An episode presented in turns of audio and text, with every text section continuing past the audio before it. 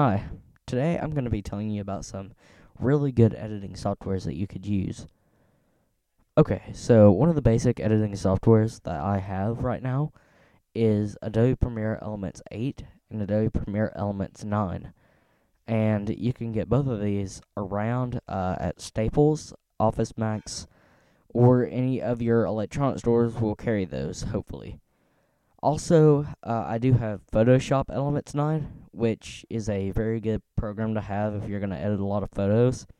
Uh, Adobe Premiere Elements 9 is for all the uh, video editing softwares, but uh, y- y- these can range from uh, around uh, maybe fifty dollars to a hundred dollars, depending on where you get it at.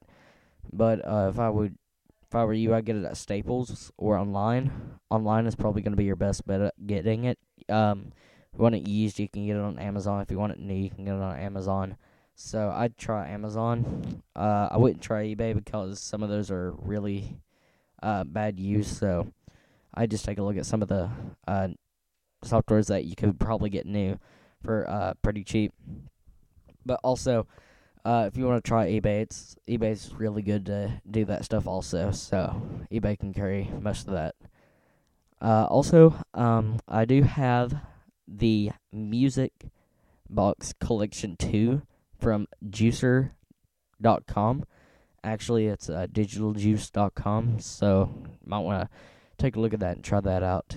Uh, I also have uh, BackTraxx One um, music library, so you can use it in your podcast or basically anything that you have. Also, uh, try Editor's Toolkit. Editor's Toolkit's a really good uh, product that they do sell on uh, digitaljuice.com. During the wintertime, they actually do sell, so if I were you, I'd uh, get on there in the next two days or so, which right now it is uh, December 30th of 2011 so it might go out on New Year's. So I'd try and get those as soon as possible, so you can get a pretty good price.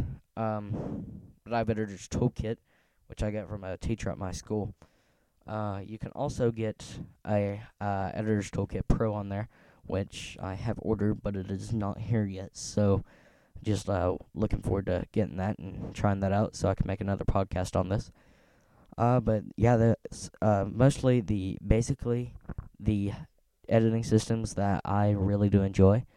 Uh, on Adobe Premiere Elements 9, um, it is the new year this year, so uh, they actually put out a new one, Adobe Premiere Elements 10. I would go on YouTube and take a look at that and see what it does.